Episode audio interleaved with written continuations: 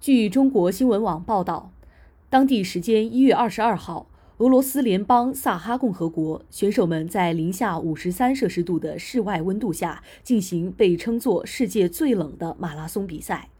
包括阿联酋、美国和白俄罗斯运动员在内的六十五名运动员在极寒地区进行比赛。尽管选手穿戴棉衣棉帽，依旧被冻成冰人。感谢收听《羊城晚报广东头条》，我是主播润言。